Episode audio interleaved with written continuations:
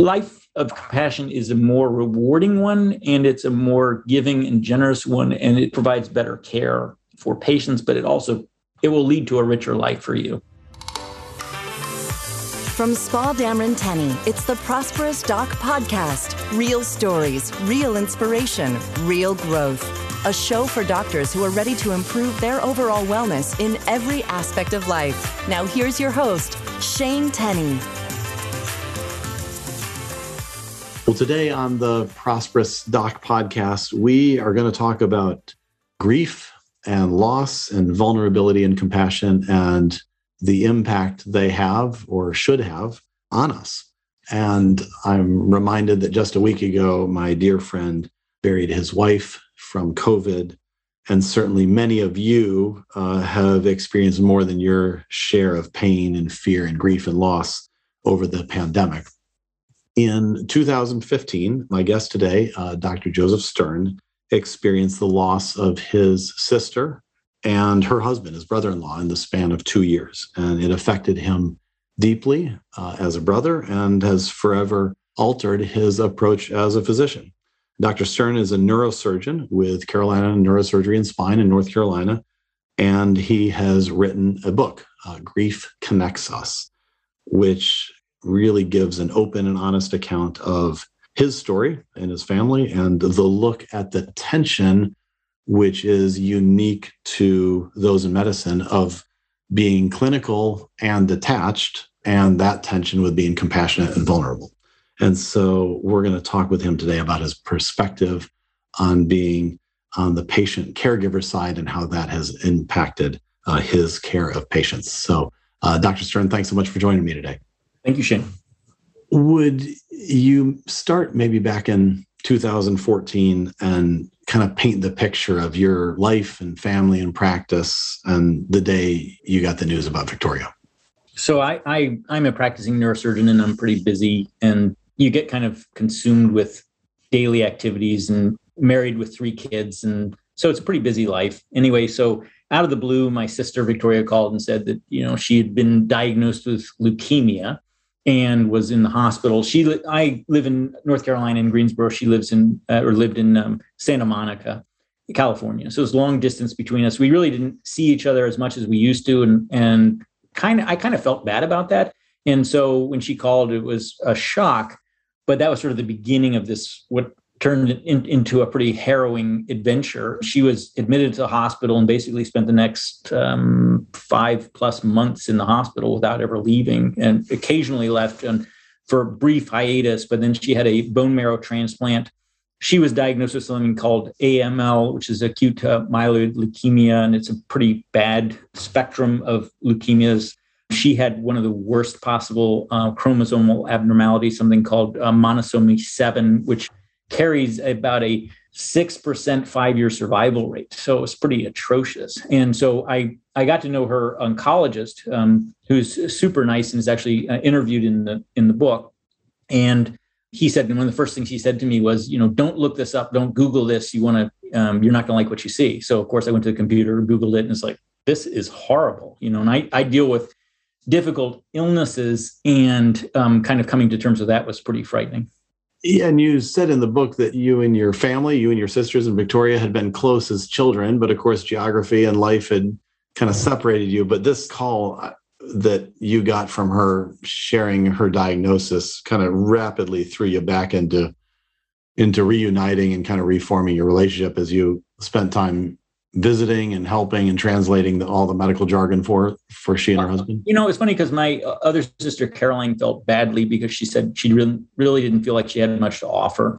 And I felt in this situation, one of the nice things about being a doctor was I had some knowledge and I had some ability to interpret things. And so I did feel that uh, that felt really good that you know she needed my help and I was able to help her. But one of the things that quickly happened to me was I discovered utterly terrifying it is to be a patient. And when you're dealing with a mortal illness, how just your life gets totally turned upside down. And so I found, um, you know, before I, I, this is in the book, but before I went there, I was taking care of a patient and done brain surgery on him. And I just all of a sudden, it's like life became too intense. It, I, there were the guardrails that I had put in place sort of disappeared. And I found it sort of forced vulnerability in the sense that I just was really upset. So I decided I would get on a plane and go and see her and spend time with her. And that was just the most wonderful experience because it was it was kind of reuniting and sort of, you know, you just start you just reconnect, you know. So it was it was very powerful. There must have been a moment when you went to see her and you walk in the hospital where she had been, where she was being cared for, and realized, oh, I'm not the doctor here. Right. I'm, I'm the brother of a patient. Uh, what was that like? Well, you you know you know how hospitals work, um, but you know the first time I visited her, she had already been transferred to City of Hope, which is a kind of major tertiary or quaternary care center from her initial hospital for her bone marrow transplant, and it was just a very it was kind of a surreal experience, you know. And now we, we spend all our time in masks and COVID, but for for being on a leukemia and bone marrow transplant ward, you're basically in ga- gown and gloves and mask and hat, and you spend your entire day like that. And so it was very strange. There were two moments. One when I followed the attending doctor out of the room, and she sort of looked at me like, "Where are you going?" And then I, and then later on, when my sister had had her her transplant, I came back to kind of sit with her, and she developed some high spiking fevers and then some kind of pulmonary infection. And they did a bronchoscopy. And this pulmonologist was very nice and was talking to me. And then I just started walking back with him toward the OR, and he looked like, You're not coming back here you know so I, I definitely was a fish out of water and i kind of you recognize the patterns and the processes but you realize it's not your place and it feels it feels surprisingly foreign i mean you you you know so much of what is done but just being in another hospital where everything is different it feels it's kind of eerie I guess from that experience, I felt what it was like to be a patient. I kind of had a window that maybe I'd never had before, you know, because I've always been you know, patients are the other people. I'm healthy, my family's healthy, and then and all of a sudden you go, no, you know, you really get it, and it kind of hits you in the head like a two by four almost. Yeah, and, and I want to ask you in, in, a minute about kind of how this has begun to impact the way you now interact with the families of your patients and things. But I know um, as uh, Victoria's leukemia, as you said, was very severe and, and progressed rapidly. And one of the things that you described was just her what I characterize as kind of a vivacious personality and her positive outlook and just her her choice to really be adamant about focusing on getting better and not wanting to discuss even the possibility of death and yet given your experience and ability to understand the vocabulary you were processing all the information with a better recognition of the, that possibility how did you find balancing kind of what you knew to be true with her, the patient's outlook and desire?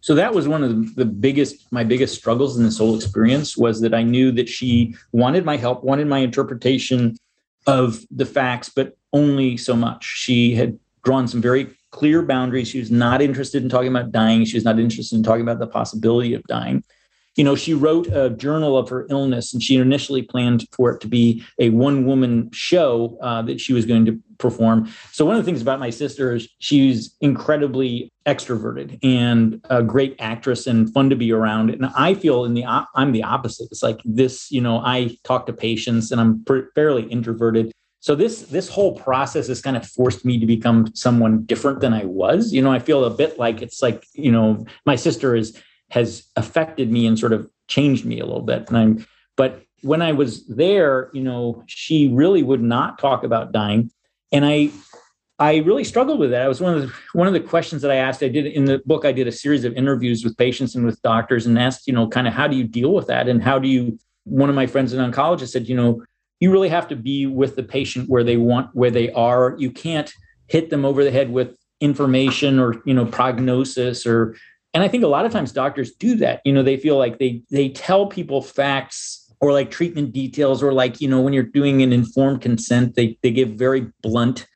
And some people want to know a lot and some people don't want to know any of it. And you you kind of have to go with that. Um, what made me sad was I felt that there were missed opportunities. That when my sister's um, bone marrow transplant didn't work and she was relapsed very very soon after her transplant, they put her in a very bad prognostic group with a very, very low likelihood of survival. Her oncologist knew that she was not going to live, but never really sat down and talked with her. You know, they tried they tried other chemotherapy, and then um, I sort of felt like it was a bit of a magic show where they're kind of distracting her from the reality. And I guess, you know, if the patient doesn't want to talk about it, you don't have to. But I also feel that if you don't talk about it, well, then guess what? You know, if you die suddenly, you don't have a chance to say goodbye to your kids. You don't have a chance to say goodbye to your husband, and you just disappear. And I feel that that was a real loss for for her and for her family. And so I, I do think that one of the things you know, it's not to me, it's not sufficient just to say, eh, patient doesn't want to talk about it. I'm not going to talk about it. Because I think there are a lot of ways of approaching patients with kind of honest and direct communication where they will talk to you and they do need to talk to you about it. And so you can't just sort of say, well, you know, I'm not, this patient doesn't want to talk about the possibility of dying. Therefore, I'm not going to address that at all. That seems, to me, that seems um, like an abrogation of your duties and also puts you in a very strange position where how can you really make treatment decisions and plans and when you don't even address what's really going on? So i think there are different ways of doing it but i think that you have to have those conversations. And i think you know it's interesting because um, sean fisher is her, her oncologist and he said because i said you know it seemed that my sister was really you know completely in denial. And he said i don't think she was in denial at all. He said i think she got it right away and she just didn't she just chose not to go there and so he said, I, do, I did not think she was in, in denial. I felt that she was because she just wouldn't talk about it. But I think in her heart, she probably, you know, she knew that things were bad and, and it wasn't very likely um, that things would go well. But one of the things that's interesting, and I, this is also toward the end of the book, is is a um, there's a study from Duke where they looked at people with exactly the same condition, and almost all of them choose the same thing. You know, isolated from family because of worry about infection, they're far from home. They're in hospitals for months and months and months out of time.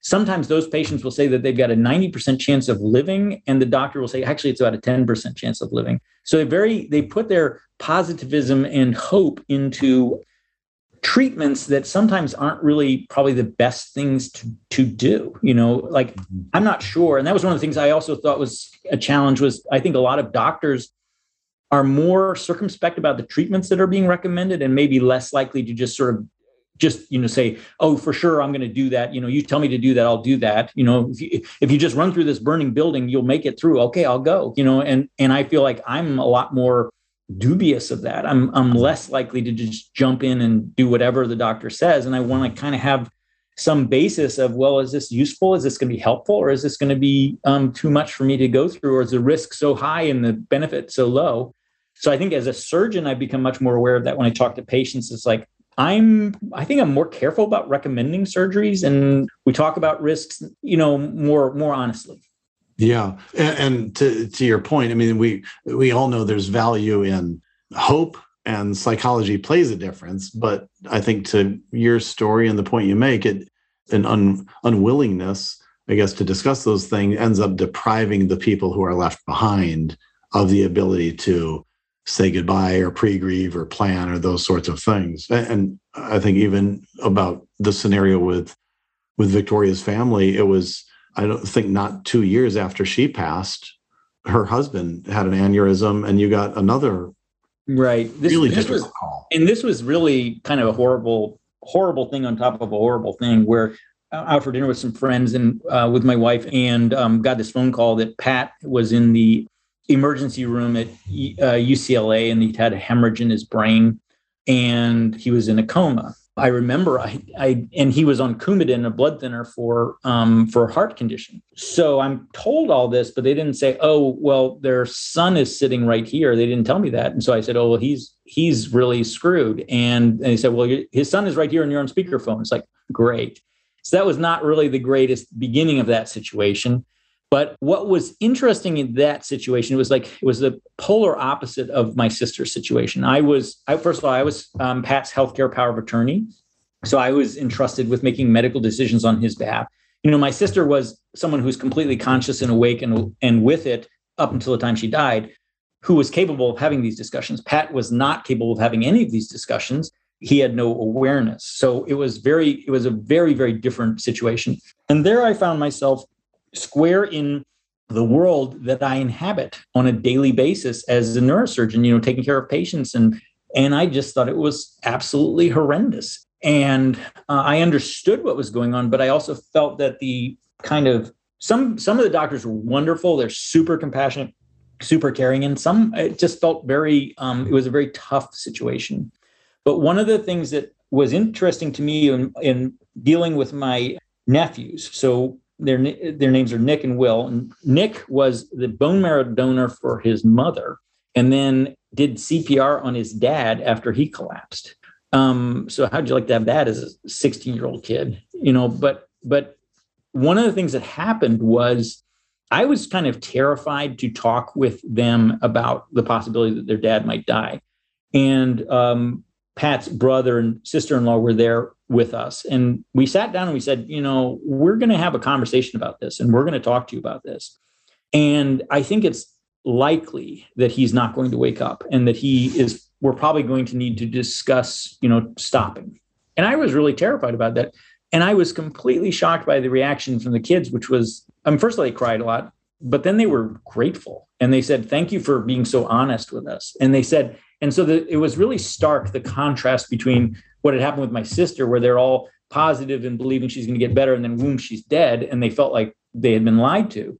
And then um, in this situation where we were pretty direct and it was uncomfortable, and we had a challenging, very uncomfortable conversation that we didn't really want to have, but kind of felt we had to have. And in the end, it was very helpful to them. So I kind of learned a lot about how to manage my myself in dealing with these conversations and also i feel like um, when you face one of these difficult conversations or you face a difficult situation as a physician there's a lot there's a part of you that says i don't want to have this conversation or i'm going to just sort of finesse it or do something else or i'm busy or we're not going to go there and i always feel that i, I didn't feel this uh, so strongly before but now i feel very strongly it's like i need to have that conversation you know i'm not going to put it off or say you know, for another day, we'll talk about it. We have that conversation. Right. Yeah. It's the, the truth that actually sets you free. Also, I'll say, I'll say that from my own standpoint, the thing I didn't recognize, and now I guess where I'm more passionate is having that conversation liberates me too. Because if I turn my back on this awareness or I turn my back on this uh, intense emotional experience because I'm uncomfortable or I don't want to go there or I sort of hide from it, it doesn't go away. It just, you just sort of bury it. And then over time, I think, you know, we talked before we started, we were talking about burnout. And I think a lot of times doctors burn out not because of the intensity of the emotions, but because of all the effort that they put into avoiding them. And so I feel that when you actually start to confront these things and you deal with the situations, it's actually, it is actually a very positive experience. And it's something that I have really grown as a human being in this process. And that's one of the things that has been very um, liberating for me is that I feel like I'm a better person and a better doctor, and patients get better care. Your story, yeah, your your story, you know, is is one of love and compassion and and learning to love differently. But I guess to the point you're making here, there's you learned a lot about death hmm. that you didn't know even after 25 years as a neurosurgeon. Right. Right. Yeah. And and the thing is I saw a lot of death in my practice, but it's really different when it's people. I think one of the things I thought, uh, sort of my own form of magical thinking, you know, my sister was always positive, relentlessly positive. I believe that, you know, with training and skill, mastery of material, I could stave off death. And the thing is, you can't, you know, you're powerless you know so that's very humbling and sort of it's tough. Through this journey you were kind of describing a, a, bit ago kind of walking the halls and trailing some of the attendings and realizing oh this isn't my place. And and you kind of started to get this growing awareness like i'm not the the provider here. And i get the sense you kind of began to become self-aware of your own habit of detachment and the tension that that was as as a brother I'm wondering if kind of that that awareness or that intersection of detachment on the one side and compassion on the other is a door you go through once and then you now have new eyes when you see patients? Or or do you do you kind of continually have to remind yourself when it's time to make yourself available to compassion or when you need to be detached for the sake of your patients I think that's a really insightful question. And I think it is both. Um, I think it's a door you go through and you change, but also like I because I'm aware of it, I'm going through that door all day every day you know i think about it all the time and so it's it's a more of an awareness i think there's an awareness of of myself and also i think one of the things that's i have learned is that we as neurosurgeons tend to be fairly perfectionistic and very you know focused on procedures and they're very important but also in the end a lot of times they don't matter as much as we think they do and so one of the things that I think is an essential skill to becoming more compassionate is to becoming self compassionate, is to recognize I am not perfect. I am going to fail. I cannot do, I've never done a perfect surgery. I strive for that, but I have to cut myself some slack. I have to humanize, if I'm going to humanize my relationship with patients, I have to humanize my relationship with myself. I have to be more tolerant of myself. I have to be more forgiving of myself. And that's a hard lesson because I think we tend to be very kind of hyper competitive, hypercritical, perfectionistic, and those things are sort of dead ends. I think just as the detachment and distance doesn't work, the the perfectionism doesn't work either. Yeah, in fact, I wrote down one of the something you wrote from the book that I thought was uh, it kind of jumped out at me. You wrote admitting, accepting, and ultimately forgiving our failures is an essential part of becoming a healthy, mature, and effective neurosurgeon. And I think that was, you wrote that leading into this this concept of vulnerability.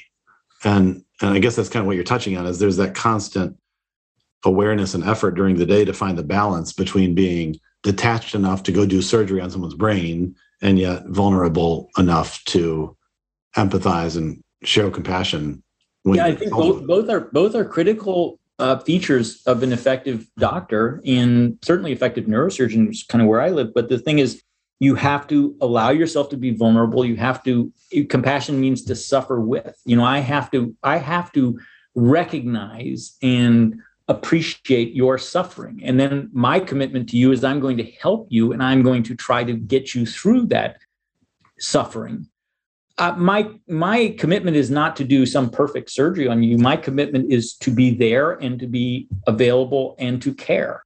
And part of that is doing surgery.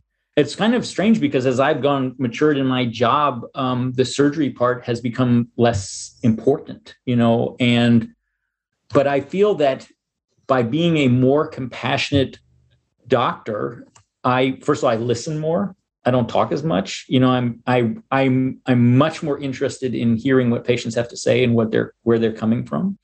I want to I want to connect with them on a personal level. I'll, we'll talk about like their lives, their families, what's going on.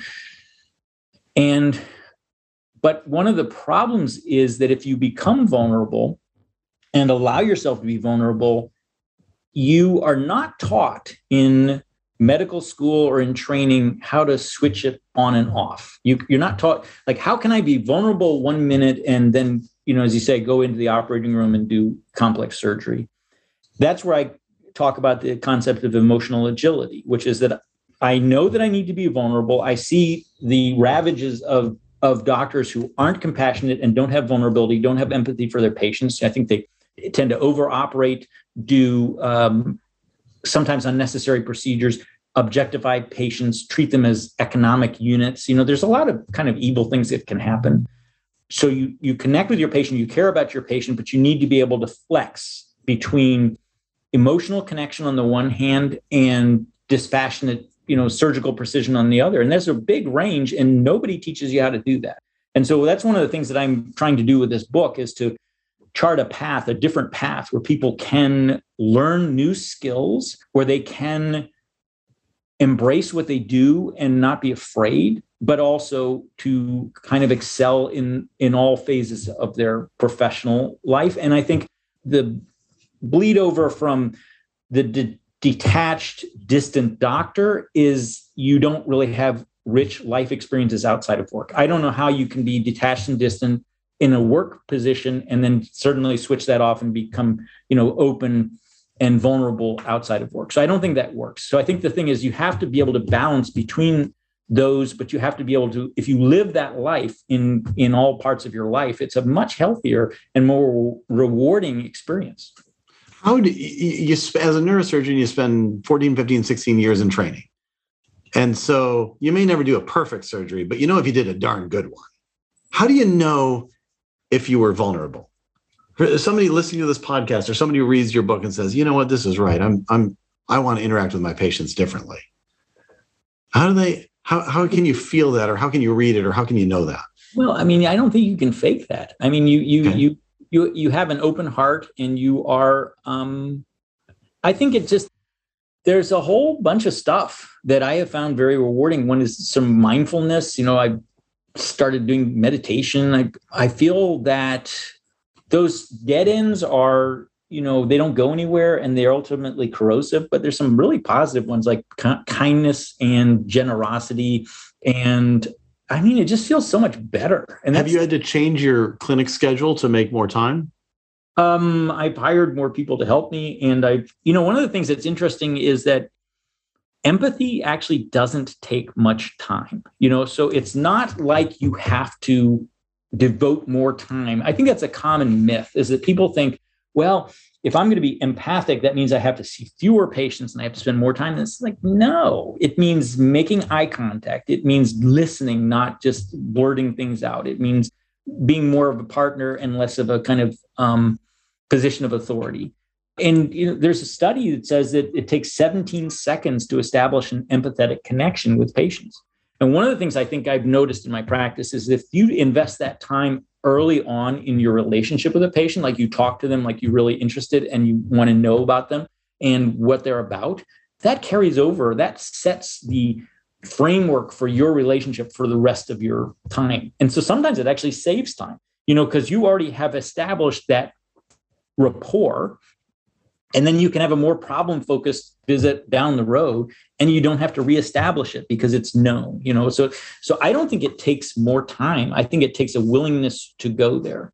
You know i did a, a ted talk and one of the things i talked about was i went into a patient's room and it was late in the afternoon and i had, I had already been pretty busy and there was a lot going on and there was this young woman and she was sitting there and she was um, a teacher a fourth grade teacher, and she had metastatic breast cancer to her brain. And so I had to put a reservoir in her brain to be able to give chemotherapy.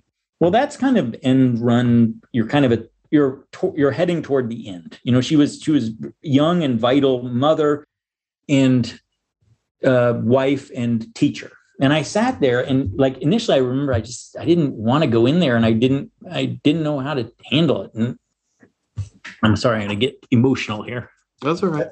But I sat there and I talked. For what it's worth, I cried all the way back on my flight from Dallas. So, well, I I sat with her and I just started. I I held her hand and I start. I cried because you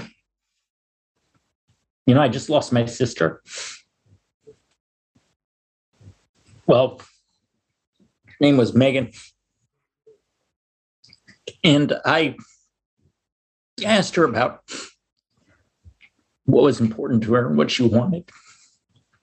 And the old me would have liked to schedule her surgery. You know, it's it's a procedure. And I sat there and she said, you know, she wanted to finish out the fourth grade with her school or their class. And I realized that was what was important. So we scheduled the surgery around that procedure mattered. It was it was something technical, but and it, you know it had it was important, but it, in the end it didn't matter as much as her saying goodbye to her students. So I mm-hmm. thought, and it's kind of weird when I cried in front of my patient. I would never have done that before. I think it's a beautiful thing that you can see in your own life. Here's what the old me would have done, and here's who I'm becoming and what I'm giving to you as my patient now well, and she was very great, grateful and gracious to me. So that's the other thing is like, I feel like, you know, I've have have you read um, Compassionomics? Do you know that book? I don't. I thought a lot of being mortal while I was reading yours. well, Compassionomics is a really good book, and one of the things they talk about is the, is the science of compassion. That you know we know these things matter. They actually matter a heck of a lot. You know, if you you patients remember when their doctors are compassionate they don't remember all the procedures they remember how they feel or how people treat them And those are the things that really ultimately matter. You know, the medical journeys, like when I'm talking about my sister's experience, and, you know, I, I don't remember her blood counts. I, I remember how did her doctor make me feel good or bad, you know? And so I think we really underweight those things in our careers, in our in the way we do what we do. We are we are so privileged to do what we do.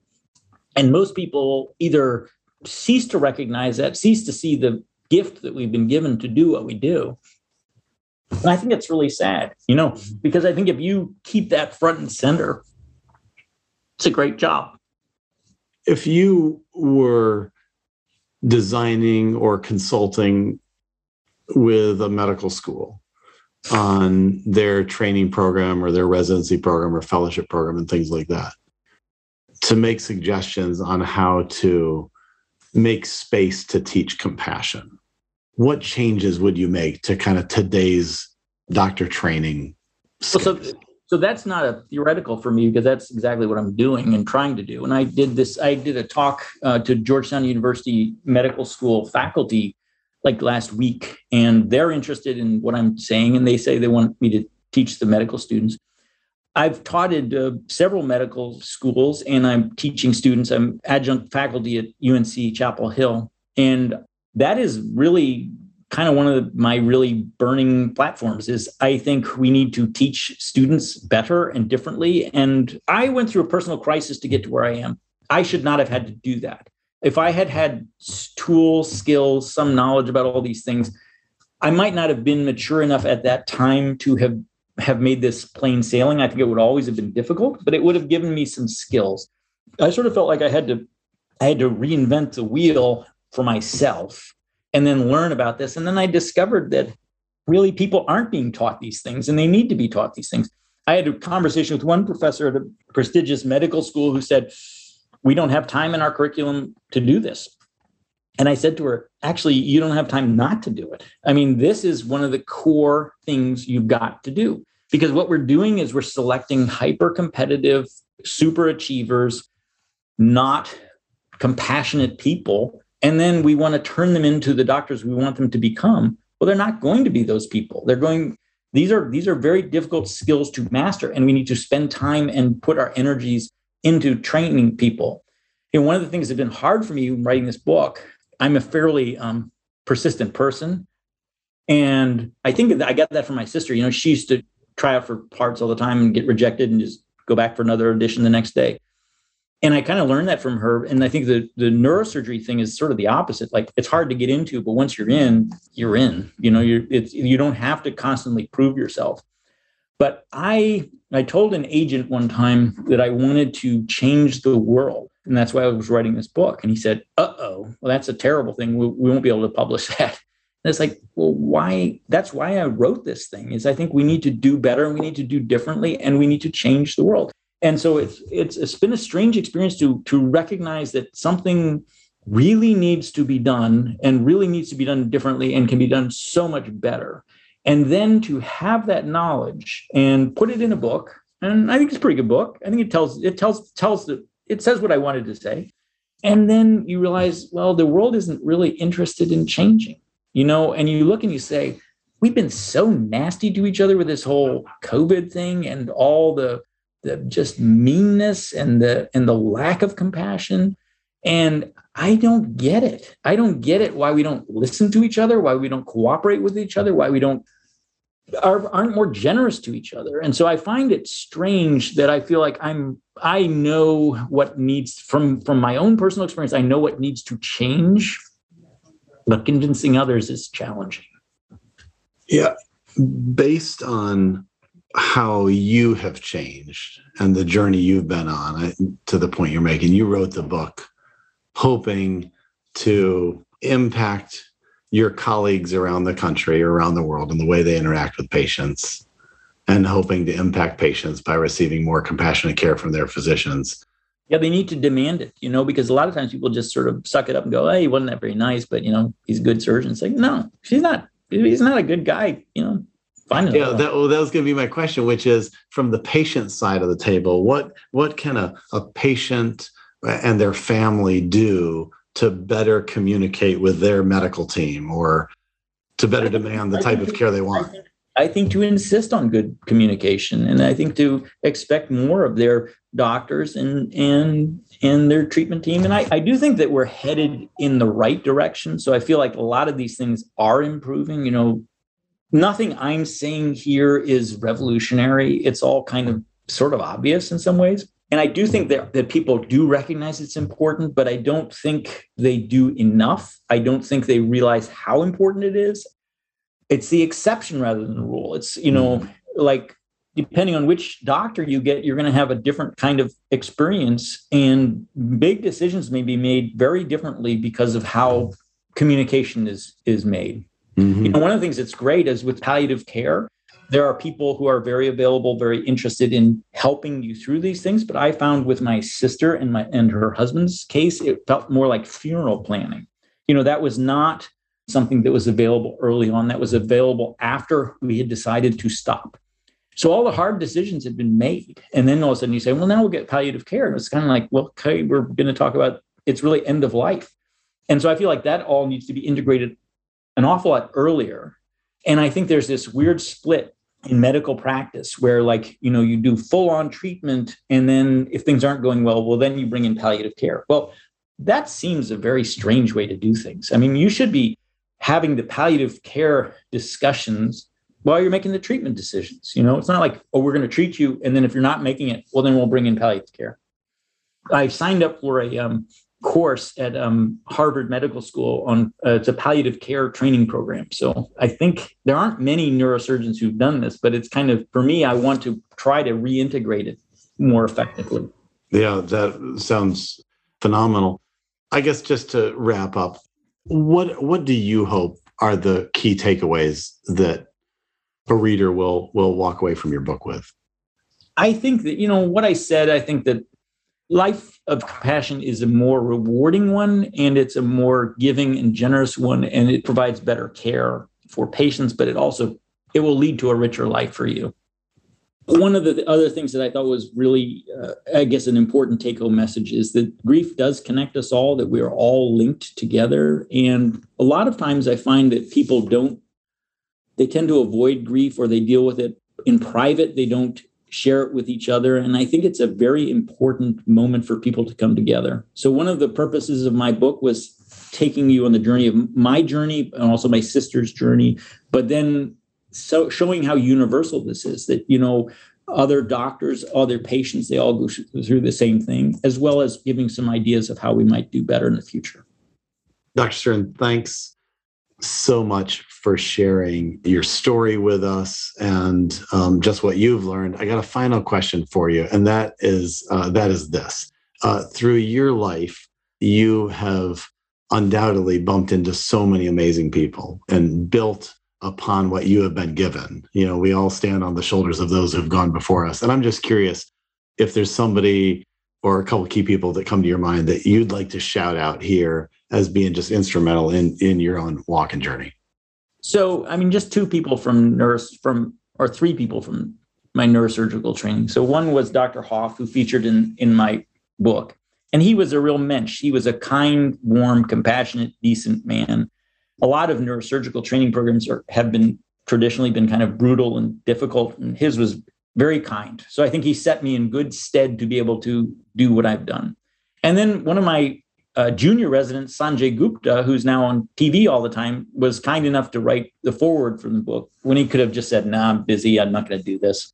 But he did, and I really am very grateful to him. And then there, I had an article in the Washington Post a little while ago about a neurosurgical surgery I, I did with a professor named Donald Ross, who was very kind and also very compassionate. And it was as if I, I felt afterwards we did a technically great job, but when I went and talked to the family, I was kind of overwhelmed when I saw their little kids and I was really so upset. I just kind of punted and I didn't really say what was really going on. And I sort of felt at that point like a failure, like I had failed and as a physician. And I just thought it was, it took me 20 years to come to terms with that. Thanks.